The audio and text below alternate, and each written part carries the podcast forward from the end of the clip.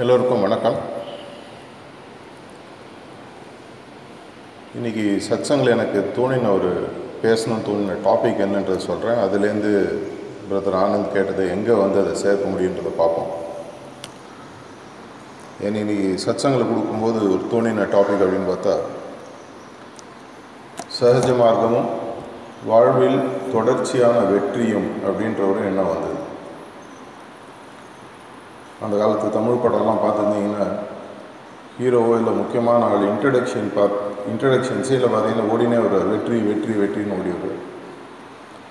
இன்றைக்கி வாழ்வில் நம்ம எந்த பக்கத்தில் திரும்பினாலும் எல்லாருக்கும் தேவைப்படுவது எல்லாரும் கேட்பது ஸ்பெசிஃபிக்காக இந்த ஹார்ட்ஃபுல்னஸ் மூலமாக காலேஜ் மூலமாகவோ ஒரு சி கனெக்ட் மூலமாகவோ நீங்கள் சேர்ந்துருந்தீங்கன்னா கண்டிப்பாக உங்கள் மனசில் தோன்றுவது வாழ்க்கையில் இன்னும் நம்ம எப்படி எப்படி வெற்றி பெற முடியும்? இதற்கு சகஜ மார்க்கத்திலோ இல்லை வேறு வழிகளோ என்ன இருக்குது அப்படின்றது நமக்கு ஒரு எண்ணம் எப்பவும் இருக்குது இந்த வெற்றின்றது வந்து என்னுடைய தொழில் சம்மந்தத்தில் எங்கே போனாலும் இதை பற்றி தான் நிறையா கேட்குறாங்க பணக்காரர்கள் இன்னும் பணக்காரன் பணம் இன்னும் நிறைய பெறணும் ஸ்டூடெண்ட்ஸ் இன்னும் நல்லா படிக்கணும்.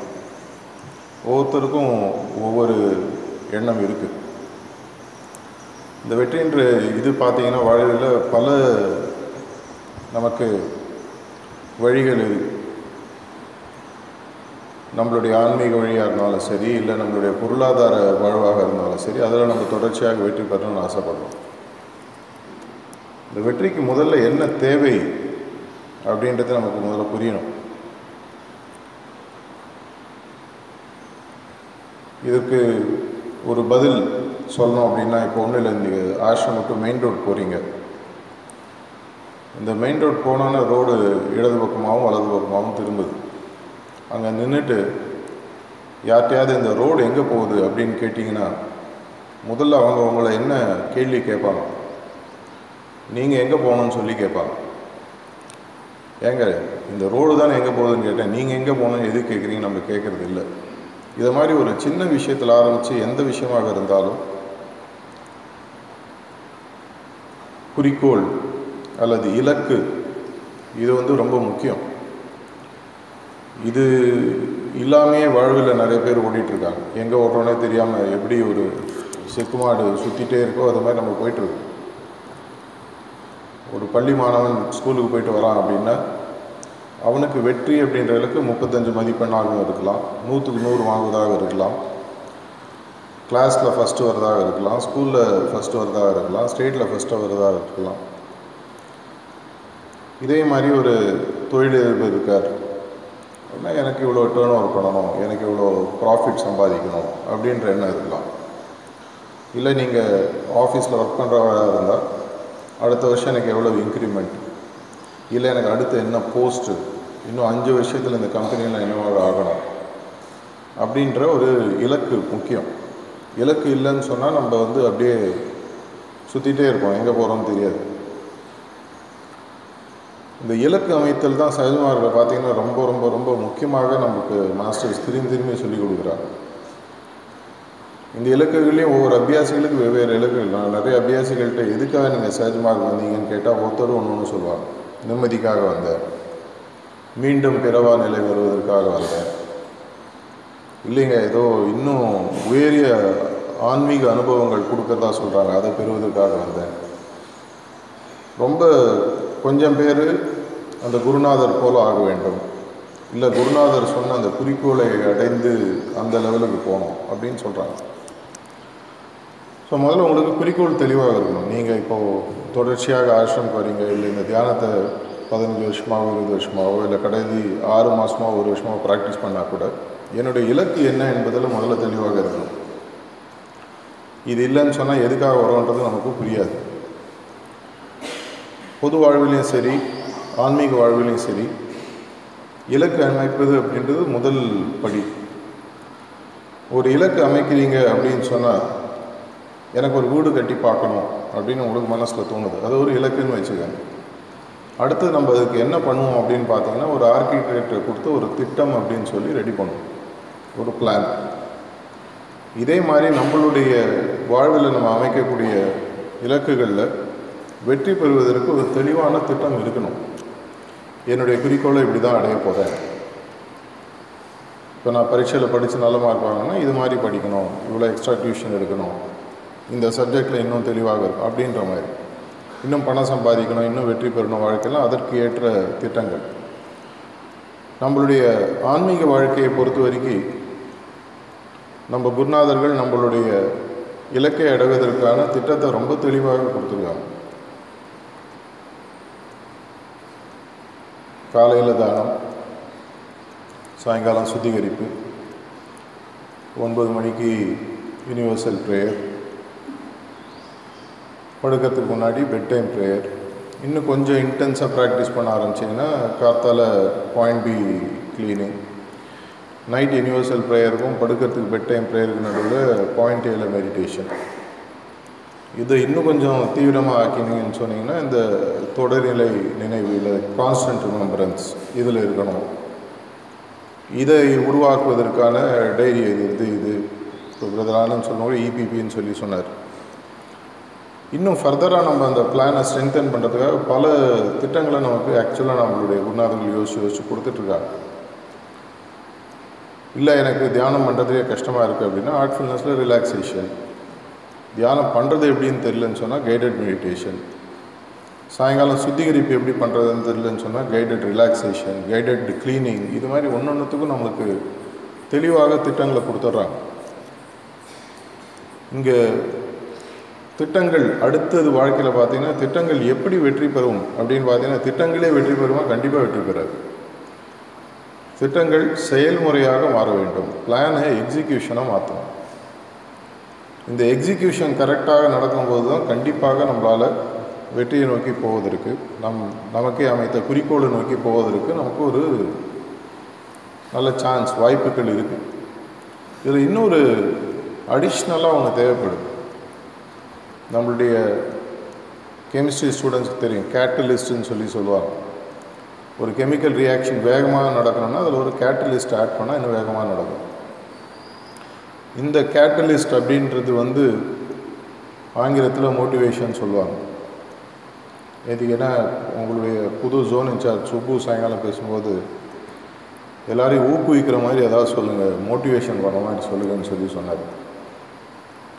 இந்த மோட்டிவேஷனுக்கும் வாழ்வில் வெற்றிக்கும் என்ன சம்பந்தம்? குறிக்கோள் இருக்குது திட்டம் இருக்குது செயல் எப்படி பண்ணணுன்றது இருக்குது ஆனால் எல்லாருமே வாழ்வில் நம்ம கஷ்டப்படுறது பார்த்திங்கன்னா இந்த செயல் செய்யும் பொழுது நமக்கு அப்பப்போ போர் அடிக்குது. ஏன் செய்யணும்னு தோணுது? இங்கே தான் பார்த்தீங்கன்னா உங்களுடைய இந்த ஊக்குவித்து இல்லை மோட்டிவேஷன் சொல்லி தேவைப்படுது. மோட்டிவேஷன்னா என்ன அப்படின்னு பார்த்தீங்கன்னா நம்ம இருக்கிற இடத்துலேருந்து நம்ம போக வேண்டிய இடத்துக்கு நமக்கு தேவைப்படக்கூடிய ஒரு உந்துதல் சக்தி. இப்போ எனக்கு சென்னையிலேருந்து திருப்பூர் வரணும்னா ஒரு உந்துதல் சக்தி. அந்த உந்துதல் சக்தி எனக்கு உள்ளேருந்து வருது. அதன் மூலமாக ஒரு நான் ஒரு கார்லேயோ ட்ரெயின்லேயோ ஃப்ளைட்லேயோ ஏறி உட்காடுறேன் இங்கே வரும். இந்த உந்துதல் சக்தி இல்லைன்னு சொன்னால் இது வந்து ஆங்கிலத்தில் ஃபோர்ஸுன்னு சொல்லி சொல்லுவாங்க. மோட்டிவேஷனுடைய ரூட் ஆஃப் த வேர்ட் அப்படின்னு எடுத்து பார்த்தீங்கன்னா எட்டிமாலஜின்னு ஆங்கிலத்தில் சொல்லுவாங்க. அது ஒரு லாட்டின் வேர்ட்லேருந்து பார்த்தீங்கன்னா உந்துதல் சக்தி ஃபோர்ஸ் அப்படின்றது அந்த மோட்டிவேஷனுடைய ரூட் வேர்டுன்னு சொல்லி சொல்லுவாங்க. இந்த ஃபோர்ஸ் இல்லைன்னு சொன்னால் என்ன ஆகும்னு சொன்னால் எப்படி ஒரு போகி இன்ஜினில் கட்டாத போகி அப்படியே நின்றுடுதோ அதே மாதிரி நம்ம வந்து நகராமல் நின்றுடுறோம் இங்கே தான் வந்து நம்மளுடைய ரியல் லைஃப்லேயும் சரி ஆன்மீக வாழ்க்கையிலையும் சரி இந்த ஃபோர்ஸ் அப்படின்றது பார்த்திங்கன்னா முதல்ல வந்து வெளியிலேருந்து வர ஆரம்பிக்குது. நம்மளுடைய வாழ்வில் பார்த்திங்கன்னா நம்மளுடைய ஃபோர்ஸ்னால் சின்ன வயசில் நம்மளுடைய அப்பா அம்மா. நல்லா படி வாழ்வில் முன்னேறு அப்படின்னு சொல்லி நம்மளை ஊக்குவிக்கிறாங்க. அதற்கு அப்புறமா நம்ம படிக்கக்கூடிய பள்ளிகள்லையோ இல்லை கல்லூரிகளிலோ இருக்கக்கூடிய நம்மளுடைய வாத்தியார்கள். அதுக்கப்புறமா வேலைக்கு போகிறோம் அங்கே நம்மளுடைய மேலே இருக்கிற சூப்பர்வைசரோ மேனேஜரோ இல்லை கம்பெனி முதலாளியோ அதே மாதிரி வீட்டில் வந்து நம்மளுடைய மனைவியோ கணவரோ. ஆனால் எப்போ வந்து இந்த இந்த ஃபோர்ஸ் ஆனது வெறும் எக்ஸ்டர்னலாக இருக்கோ அது இல்லாத போது நம்மளுடைய உந்துதல் சக்தி குறைஞ்சது. இதே தான் ஆன்மீகத்திலையும். நம்ம யாரை மாதிரி ஆகணும்? நம்மளுடைய குறிக்கோள் என்ன அப்படின்ற போது நான் சொன்னேன் சில பேருக்கு வந்து நம்மளுடைய குருநாதர் மாதிரி ஆகணும். அந்த குருநாதர் மாதிரி ஆகணும்னு சொன்னால் அந்த குருநாதனுடைய உதவியுடன் நம்ம நம்மளுடைய பயணத்தை தொடங்குறோம். கடைசி வரைக்கும் அந்த உதவி கண்டிப்பாக வேணும். அது இல்லைன்னா நம்ம குறிக்கோள் போய் சேர முடியாது. ஒவ்வொரு இடத்துலையும் அவர் நம்ம நம்மளுடைய குறிக்கோளை நோக்கி வேகமாக போவதற்காக பிராணாகுதி மூலமாகவோ இல்லை அவர் செய்யக்கூடிய மற்ற வேறு வேலைகள் மூலமாகவோ நம்மளை வேகமாக நகர்த்துறார். இதே தான் நம்மளுடைய வாழ்வில் பொது வாழ்விலையும் சரி மற்றவங்க நம்மளை வேகமாக உந்துதல் சக்தி ஃபோர்ஸ் கொடுக்குறாங்க. ஆனால் இது ஒரு லெவலுக்கு மேலே நம்ம இதை உள்படுத்திக்கலன்னு சொன்னார் இந்த ஃபோர்ஸ் ஆனது அது இல்லாத போது காணாமல் போயிடுது. ஏன்னா பாபுஜி மகாராஜ் காலத்தில் மாஸ்டர் எப்பவும் சாரிஜி மகாராஜ் சொல்லுவார் பாபுஜி எங்கே இருக்காருன்னா ஷாஜான்பூரில் இருக்கார் அப்படின்னு சொல்லுவாங்க. அவருடைய மகாசமாதி காலத்துக்கு அப்புறம் அவர் உலகம் ஃபுல்லாக இருக்கிற எல்லா அபியாசிகளும் தன்னோடு இருக்கிறதாக உணர்ந்ததாக அடிக்கடி சொல்வார். அப்படின்னா அவங்க என்ன பண்ணியிருந்தாங்கன்னா வெளியில் இருந்த குருநாதரை உள்ளே கொண்டு போயிட்டாங்க. இதுதான் நம்மளுடைய மாஸ்டர்ஸ் திரும்பி திரும்பி திரும்பி சொல்கிறாங்க குருநாதரையும் அவர் சொல்லக்கூடிய விஷயங்களையும் உள்வாங்கி உள்படுத்தி அந்த உந்துதல் சக்தியை உள்ளே நம்ம எப்போ கொண்டு வரோமோ அப்போ தான் நம்மளுடைய பாதையில் நம்ம போகக்கூடிய எக்ஸிக்யூஷன் நம்ம போகக்கூடிய ஸ்பீடு எப்பவுமே குறையாது.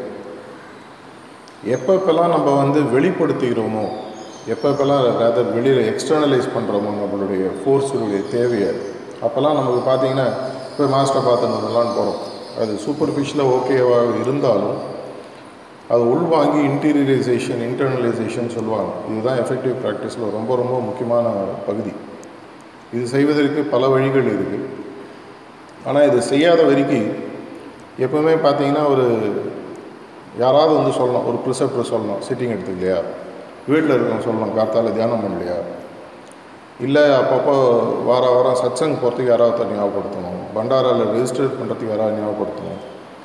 நம்ம அந்த உந்துதல் சக்தியை வெளியிலேருந்து வரக்கூடிய நிலையில் இருக்கிற வரைக்கும் நம்மளுடைய வேகமானது மற்றவங்க கையில் நம்மளுடைய கொடுத்துட்றோம் உங்களுடைய வெற்றிக்கு நீங்கள் தான் பொறுப்பு. இது நம்மளுக்கு எப்போ புரியுதோ அந்த உந்துதல் சக்தி நம்ம உள்ளே வாங்கிக்க முடியும். எப்போல்லாம் நம்ம மாஸ்டரை வெளியில் வச்சுட்டு அவருடைய டிபெண்டன்ஸில் இருக்கோமோ அதாவது அந்த physical form of the master மேலே டிபெண்டன்ஸில் இருக்கோமோ அப்பப்போ நம்மளுக்கு வந்து அடுப்புலேருந்து தள்ளி போனால் எப்படி சூடு குறையுது அதே மாதிரி நம்மளுக்கு குறைய ஆரம்பிச்சது யாரால் எப்பவுமே உள்ளே வச்சுக்க முடியுமோ இதனால தான் அந்த மாஸ்டர் எப்பவும் அந்த கபீரை பற்றி ஒரு கதை சொல்லுவார். கபீரை ஒரு பெரிய ஞானி அவர் ஒரு பெரிய ஒரு அவர் வந்து ஒரு போய் பார்க்கணும் அப்படின்னு சொல்லி ஒருத்தர் கிளம்புறாரு. அந்த கபீர் இருக்கிற ஊருக்கு போய் அவர் சேர்றாரு. அங்கே போனோடனே யாரோ ஒருத்தர் கேட்குறாரு இங்கே ஒரு பெரிய மகான் இருக்கார் அவர் கபீர்னு சொல்லி. அவர் எனக்கு பார்க்கணும். அவர் யாருன்னு உங்களால் எல்லாம் அடையாளம் காட்ட முடியுமா? என்னால் அடையாளம் காட்ட முடியாது. ஆனால் அங்கே பாருங்கள் ஒரு சவ ஊர்வலம் போயிட்டுருக்கு. ஒரு இரநூறு முந்நூறு பேர் இருக்காங்க. அந்த சவ ஊர்வலத்தோடு நீங்கள் கூட போங்க. அந்த சவ ஊர்வலம் போகும்போது எல்லாரையும் நீங்கள் உன்னிப்பாக கவனிங்க. அந்த போய் சேர்ந்துட்டு அந்த சகோதரம் போய் முடிஞ்சதுக்கப்புறம் அவங்க திரும்பி வரும்போது நீங்கள் முகத்தை பாருங்கள் நீங்களே அவர் யாருன்றதை கண்டுபிடிச்சிருங்க இவருக்கு ஒன்றும் புரியல. என்னங்க இது எப்படி கண்டுபிடிக்க நீங்கள் போய் பாருங்கள் உங்களால் முடியும். அவர் அப்படி போகிறாரு நம்மளுக்கெல்லாம் தெரியும். ஒரு சகோதரத்தில் நம்ம போகிறோம் அந்த மயான வைராக்கியன்றது மூஞ்சல் எடுக்கும் இவ்வளோ தானா வாழ்க்கை?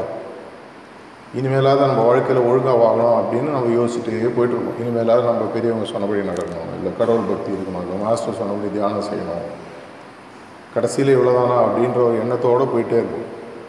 அங்கே போய் அங்கே எல்லாம் முடிஞ்சு திரும்பி வந்து ரெண்டாவது நிமிஷம் பார்த்தீங்கன்னா வாட்ஸ்அப்பு மிஸ் கால் எல்லாத்தையும் பார்க்க ஆரம்பிச்சிடும் அதே அவர் அங்கே போகிறாரு திரும்பி வரும்போது பார்த்தாலும் ஒருவரோட முகம் அதே மாதிரி இருக்கா? அந்த மயான வைராக்கியம் அப்படின்ற அந்த ஒரு பாவம் ஒரே ஒரு மகான் முகத்தில் தான் அங்கே இருக்குது உடனே அவர் காலில் விழுறாரு எனக்கு சிஷனாக எடுத்துக்கோங்க அப்படின்னு சொல்கிறார் அவர் தான் அந்த கபீர்ன்றார் இதே மாதிரி ஒரு அபியாசியானவர் எப்போ ஒரு குருநாதரர் இன்டீரியரைஸ் உள்ள முழுதாக வாங்கி விடுகிறாரோ அப்போ கண்டிப்பாக எக்ஸ்டர்னல் டிபெண்டன்ஸ் ஆன் ஃபோர்ஸ் நம்ம வெளியிலேருந்து ஒரு உந்துதல் சக்தி தேவைன்றது குறைய ஆரம்பிச்சிடும் லாலாஜி மகாராஜ் காலத்தில் நூறுக்கும் கம்மியாக தான் அபியாசிகள் இருந்தாங்க அப்போவே வந்து லாலாஜி மகாராஜ் ஒருவருக்கு கடிதம் ஒன்று எழுதினாராம். இதை மாஸ்டர் அடிக்கடி காட்டேஜில் சொல்லி ரொம்ப அடிக்கடி இதை பற்றி அந்த கடிதத்தில் அவர் எழுதினது நான் அப்படி டைரெக்டாக அதே வேர்ட்ஸ் சொல்ல அதனோட சாராம்சத்தை சொல்கிறேன் முதல்ல ஆங்கிலத்தில் சொல்லிவிட்டு தமிழில் அதனோட மொழிபெயர்ப்பை சொல்லு. அதில் வந்து எழுதுறாரு.